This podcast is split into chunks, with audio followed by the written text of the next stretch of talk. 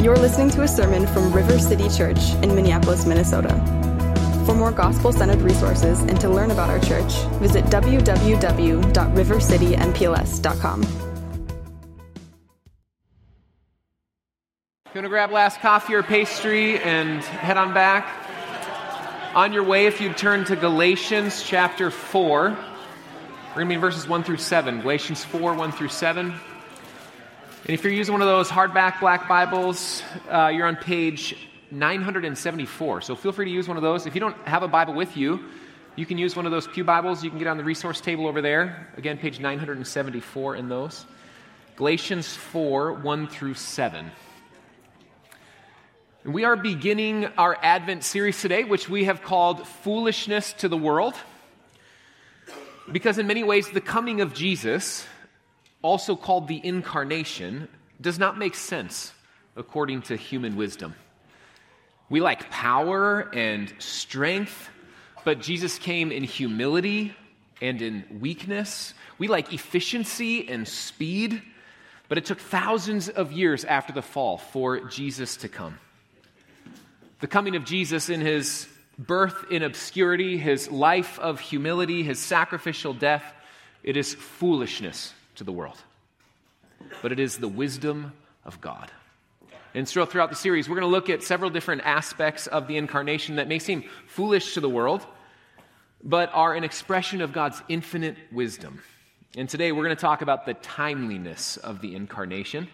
And when I read our passage here in a moment, we're going to see that it says, When the fullness of time had come, God sent forth his son. The coming of Jesus was intentional and it was exactly when God wanted it to happen. And here's what I know if you're like me, people in this room, we struggle sometimes with God's timing at certain points in our lives. You wonder why God doesn't act sooner. Maybe you've struggled to be patient, waiting for God to repair what was broken. There are people in this room who are wondering right now, today, when God is going to take action in your life if he's going to take action. And you're struggling to trust in God's wisdom in your own particular situation. Our passage today is a reminder that God's timing is perfect.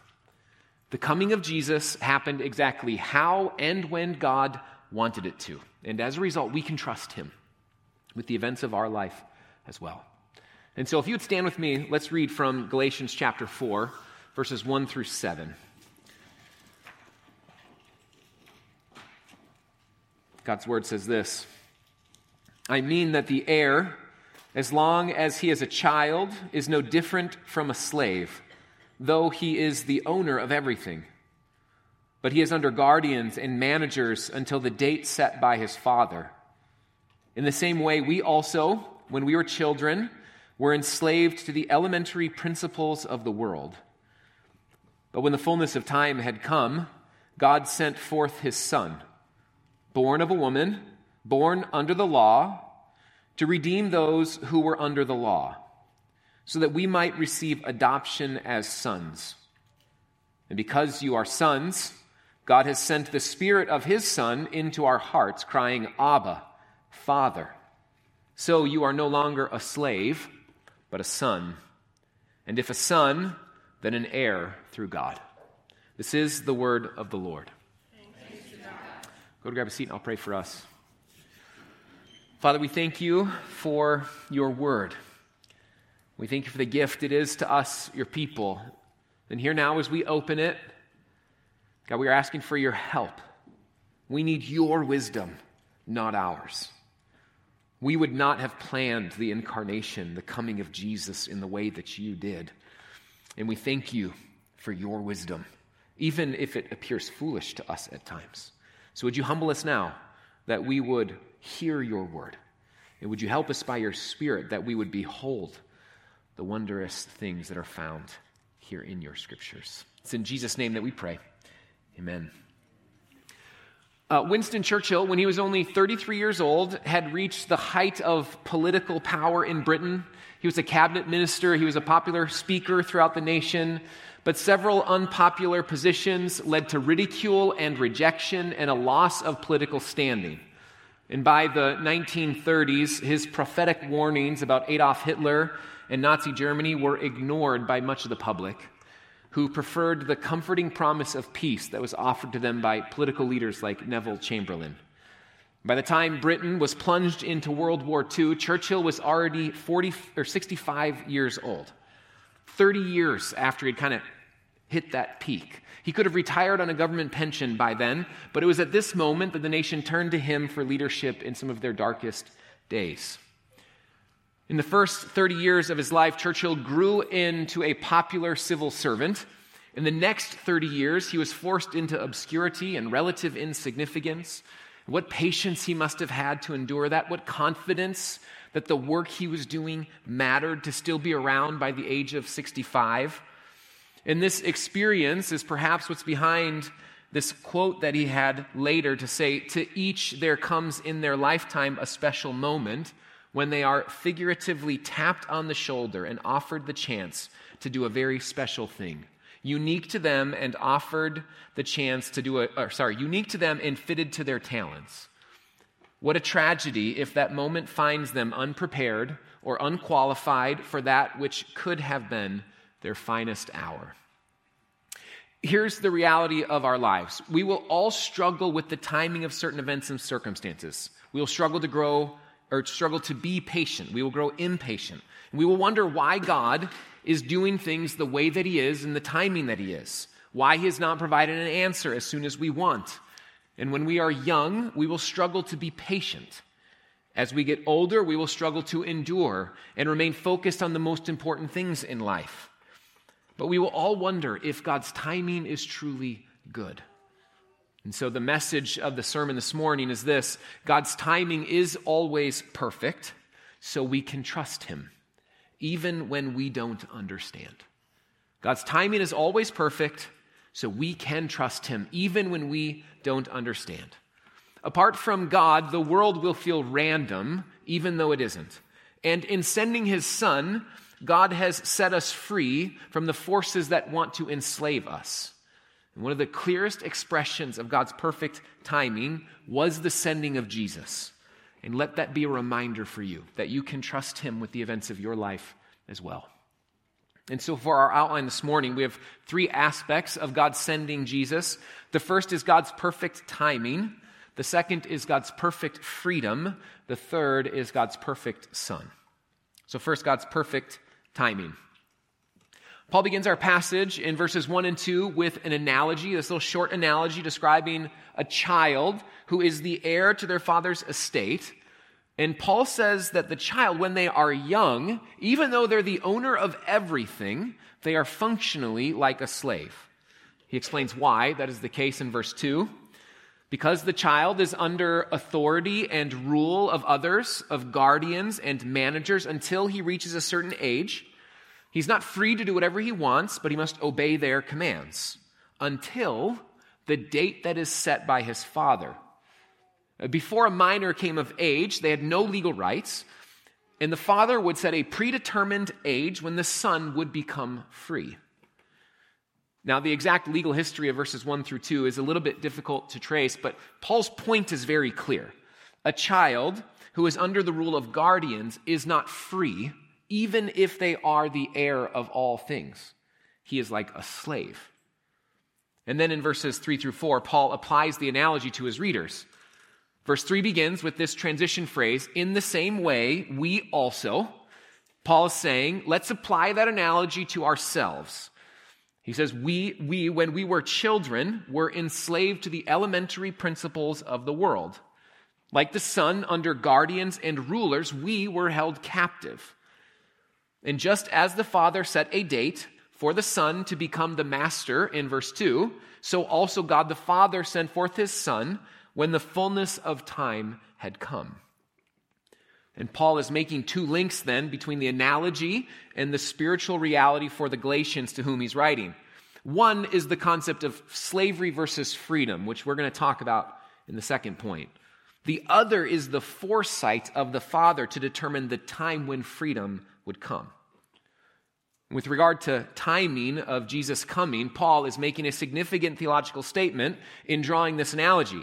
He's saying that God determined the appropriate time for sending Christ into the world. It was not arbitrary, it was not reactionary, it was intentional, and it was initiated by God. And like an infant, we are ignorant of our own need for God to send his son at an appropriate time. We didn't even know that we were under the rule of a guardian, in need of freedom. We could not ask for that. God is the primary actor in the unfolding of salvation. When we think about the story of Christmas, God is the primary actor. The story of Mary, Joseph, and Jesus, it is not random. It happened when and how God the Father appointed. It happened when he decided the fullness of time had come. Historians and biblical scholars have tried to reconstruct history and trying to make sense of the timing to figure out why it was the perfect time for Jesus to come. And many appeal to what's called Pax Romana, which is translated as Roman peace. At the time Jesus came, Rome had a very large territory in the world, and they maintained a rule of law within that territory. So within the territory, there was rel- it was relatively a peaceful environment. There was an expansive road system which made travel possible. There was a common language so that the message of the gospel could spread. It was, in many ways, the perfect social and political time for Jesus to come into the world. And that sort of world would come crashing down with the fall of the Roman Empire and not emerge again in the world for over a thousand years. And so, as we look back, we try to reconstruct these events and understand why it was that God chose that moment in history to send Jesus.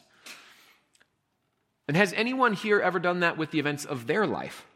Trying to look back at what has happened, to make sense of a sequence of events, doing our best to understand why God might have acted how he did, when he did.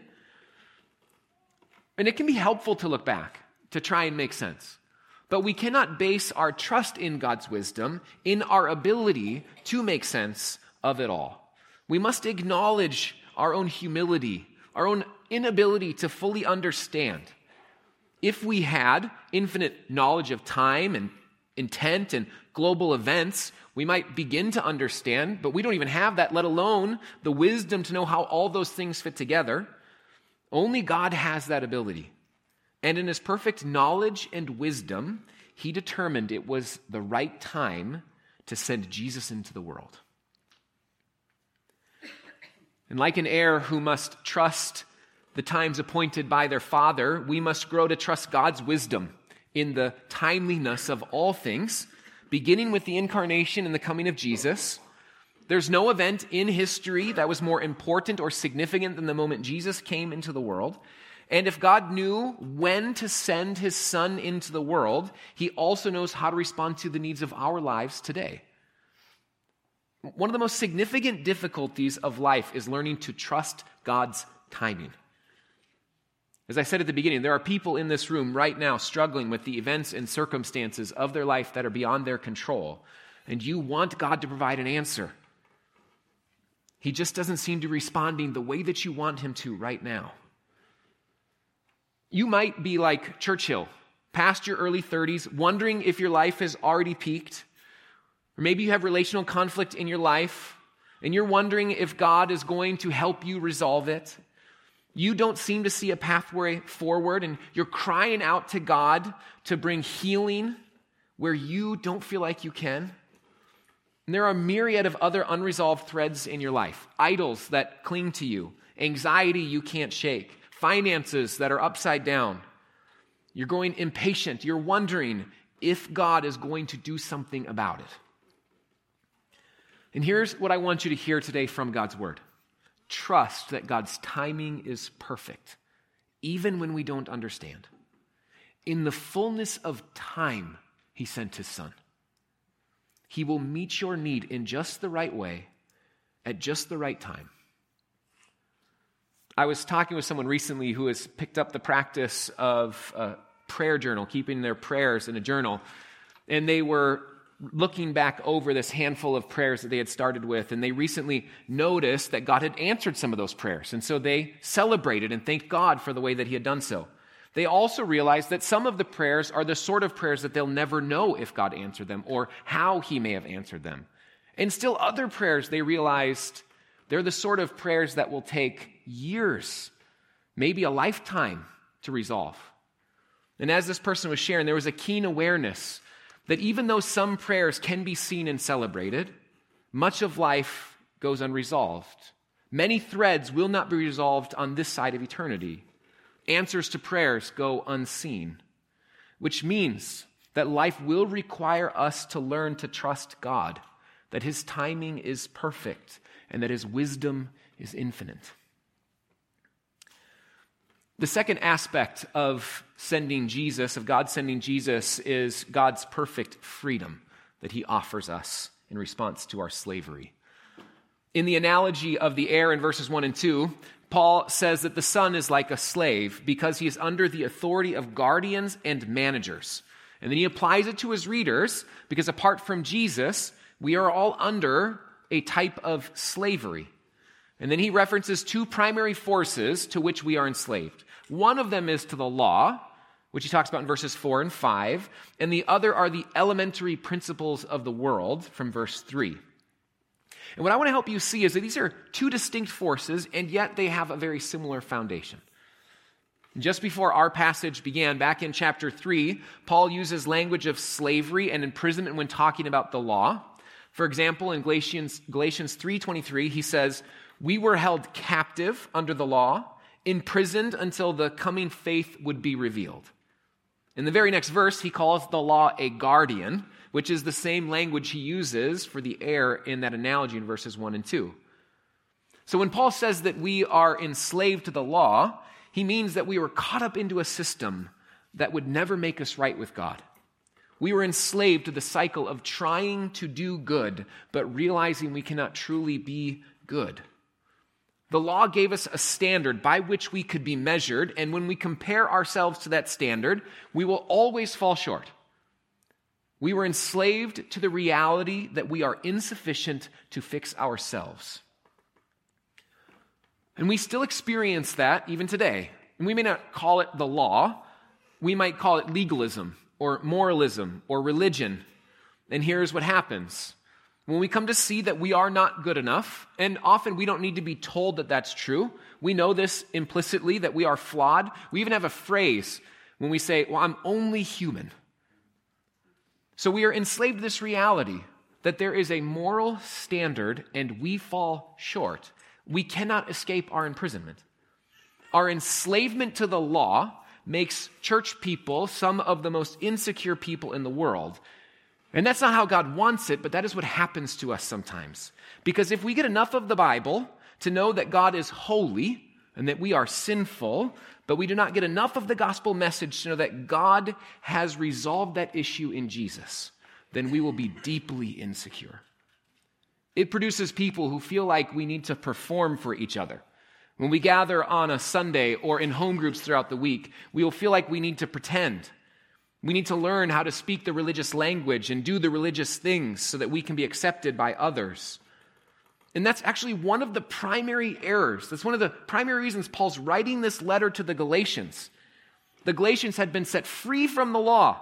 And Paul is asking them, why are you resorting again to the slavery that God has set you free from? And Paul's not saying that the law is bad here. Later in Galatians, he even says that the freedom you have in Christ is not an opportunity to ignore God's commands, but to serve one another in love, to actually fully live out what he's commanded. The key distinction is what we believe gives us right standing with God and one another. Is it our ability to keep the law or our faith in Jesus, who has kept the law perfectly on our behalf already? And even if you have trusted in Jesus, it's easy to fall back into this type of slavery, submitting again to the religious rituals that will imprison you, and never actually making you righteous at all. So, one type of slavery is the law, the other is the elementary principles of the world, as we see in verse 3. And the exact meaning of that phrase here can be hard to discern. For the Greeks, it would have meant the four basic elements in the world earth, wind, fire, and water. Now, it seems unlikely that Paul would limit it to just those four elements. Paul expands the meaning of that phrase to speak of all the rulers and powers and principalities that had dominion in the world. For example, in Ephesians, Paul speaks of this spiritual reality. In verse 2, he says that we, when we were dead in our sin, we followed the prince of the power of the air. Later in Ephesians, Paul talks about Jesus overcoming the rulers and authorities in the heavenly places. And in Ephesians 6, Paul said that our battle is not against other humans, not against flesh and blood, but against the spiritual forces of evil in the heavenly places. In Paul's understanding of the world, the veil was thin that separates the physical and the spiritual realities. And prior to Christ freeing us, we lived under the slavery of forces that wanted to undermine God's purpose in our lives. Now, that can at times feel maybe philosophical and distant, and as a result, rather impersonal. So let me give you just a simple way that it applies to us today, because those same forces are at work. And rather than think about them as mythical demons that you see pictured in Hollywood movies, think about how they will use natural forces in our world to keep us enslaved. And since we're talking about the timeliness of the incarnation, that's a good way to apply it. Because in our efficiency driven world, we would be ignorant to not see how time has become an idol for us, how it keeps us enslaved. Jon Foreman has this great little line in his song Ghost Machine where he calls the clock the altar of our time. It is uh, at an altar where we come to worship, where we give our best to the one that we serve. And Foreman is saying in just a few words that our clocks, our calendars, they have become the things that we worship. And so I'll ask you have you mastered your clock, or has it mastered you? Are you imprisoned by your calendar, a slave to the turning of the dial? Now, of course, calendars represent a whole host of other priorities in life. I could not faithfully fulfill all my responsibilities without technology and tools to help manage it. Things like calendars, clocks, and to do lists, these are not all bad. But have we become so obsessed with controlling our time that it's actually started to control us? And there are many who are raising the alarm about our obsession with efficiency. In a recent Forbes article, Melody Wilding talked about productivity like an addiction, something that initially brings pleasure, but eventually becomes compulsive to the point of interfering with normal life. Are you imprisoned by your inbox, compulsively checking to see if you have a new message? has your phone become like an extension of your hand? Compuls- or, and, and creates guilt in you each week when you get the screen time notification that pops up? Are you so acutely aware of wasting time that you become anxious if you're doing anything that doesn't feel productive enough? Our obsession with efficiency is one of the ways that we fall back into slavery to the elementary principles of the world. And it's not that becoming more efficient is inherently bad. God wants us to work hard. But what is often behind our obsession with being efficient is our need for control and a lack of trust in God's perfect timing. The analogy that Paul is making here in verses 1 and 2 is about the difference between a free son and a slave son. It's an analogy he appeals to again later in chapter 4 when he's talking about Abraham and his two sons in the book of Genesis. One was born of a slave woman, the other of a free woman. And Abraham's story shows what happens when we do not trust God and his timing. We try to take control ourselves. In Genesis 12, God had made a promise to Abraham that he was going to make him a father of many, that his offspring would be as numerous as the stars in the sky, and that through his offspring, God would bless the nations. And then God renews that promise in chapter 15 of Genesis. But in chapter 16, still, Abraham had no children. His wife Sarah was barren. God had made this promise, but Abraham was growing older and older, and he started to struggle to trust God's promise. And so he took matters into his own hands. And he had a child with Hagar, who was Sarah's servant. Hagar had a son named Ishmael which created significant jealousy and conflict in Sarah. and eventually relational discord with Isaac, the son to whom God would eventually give Sarah. Isaac and Ishmael are the two sons that Paul is talking about in Galatians 4. And then the story of Abraham, we're reminded of what happens when we grow impatient and we stop trusting God and his promises, not willing to submit to the plans that he had and the means by which he intended to bring them about.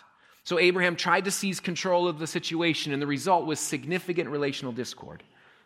And when we fail to trust God and try to seize control through our own plans, we fall back into slavery from which we've been set free.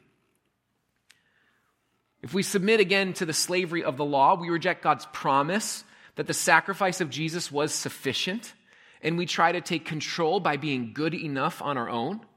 If we submit again to the slavery of the elementary principles of the world, like taking control by managing our lives through our own clocks and calendars, we reject God's goodness and do not trust that his ways are always good, and so we choose our own, or whichever ways that the world is offering us that looks more appealing to us at the moment. If you are in Christ, you have been set free. Do not submit again to a yoke of slavery. And very practically, let me just ask you this question Is there an area of your life where you are struggling to trust God's wisdom and God's timing? Are you being tempted to want to reject God's perfect plan and try to take control of the situation yourself? If so, hear me today, dear saints. Do not submit again to that yoke of slavery. You can trust in God's perfect wisdom and his perfect timing.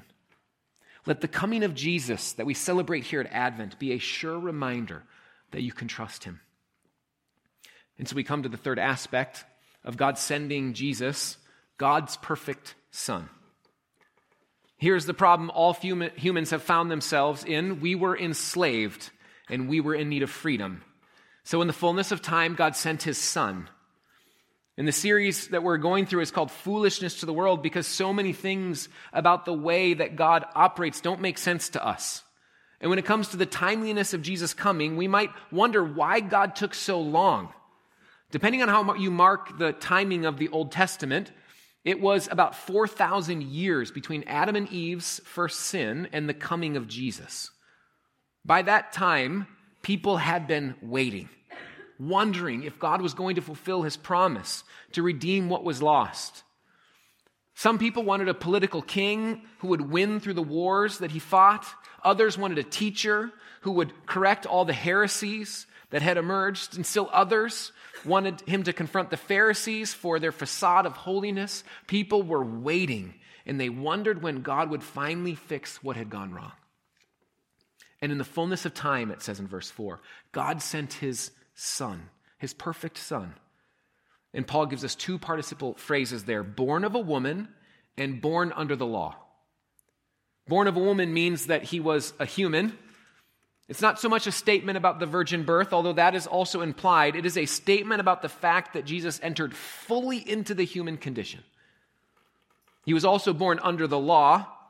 The slavery of all humanity to the law was experienced by Jesus as well. But unlike every other person in all of history, Jesus perfectly fulfilled the law. He became like us, human, under the law. And he was the perfect version of all that we could not be. And because he became like us, he made it possible for us to become like him. In verse 5, it says that God sent his son to redeem those who were under the law so that we might receive adoption as sons. Jesus came and submitted himself to the same law that keeps us enslaved. And he fulfilled the law by being perfectly obedient. We are all like child tyrants who defy their managers and guardians, but Jesus did not rebel against his Father. He lived in perfect harmony and submitted himself fully to the law. By doing what we could not do, he was able to die the death that we deserve. He could redeem us who were under the law because he died as if he were the one who rebelled against the law. And not only did he perfectly fulfill the law, he also overcame the elemental spirits of the world through his victorious resurrection. He became like us so that we could become like him, adopted as sons and daughters. And so God sent the Spirit of His Son to fill our hearts, it says in verse 6. And so as we close, let me briefly give you two results of God's Spirit filling us. The first is intimacy with the Father. Because God's Spirit fills our heart, we cry, Abba, Father. Abba is an intimate, personal, and affectionate name for a father. It's like saying daddy. It's what our hearts cry when we're in need. I remember when my kids were younger and they would fall and skin their knee, even if it was a very surface injury, they would cry out for their parents. They'd cry out for me and Megan to come for help. What they wanted was their parents. That's a very natural cry for a child, even if they have bad parents. But we have a perfect father. And Jesus has brought us into intimate relationship with him. And so, in the moments when you're struggling to trust in God's wisdom and timing, cry out to him as a kind and loving father. His spirit lives in you so that you can cry, Abba, Father. The second result of God's Spirit is freedom. We are no longer slaves, it says in verse 7, but we are sons and daughters. Jesus overcame the elemental spirits of the world, so we do not need to submit to them as if we have no power or strength. Because God's Spirit is alive in us. Jesus removed the chains, He opened the prison doors. If you have struggled under the weight of slavery to sin or have been imprisoned to moralism, trust in the freedom of Christ. It is available to you, it has been given to you, and His Spirit is there as a reminder. There is no more significant event in the history of the world than the coming of Jesus. And if God could get that right, in the fullness of time, He sent His Son. We can trust Him with all the events and the circumstances of our lives as well. God's timing is always perfect, so we can trust Him, even when we don't understand.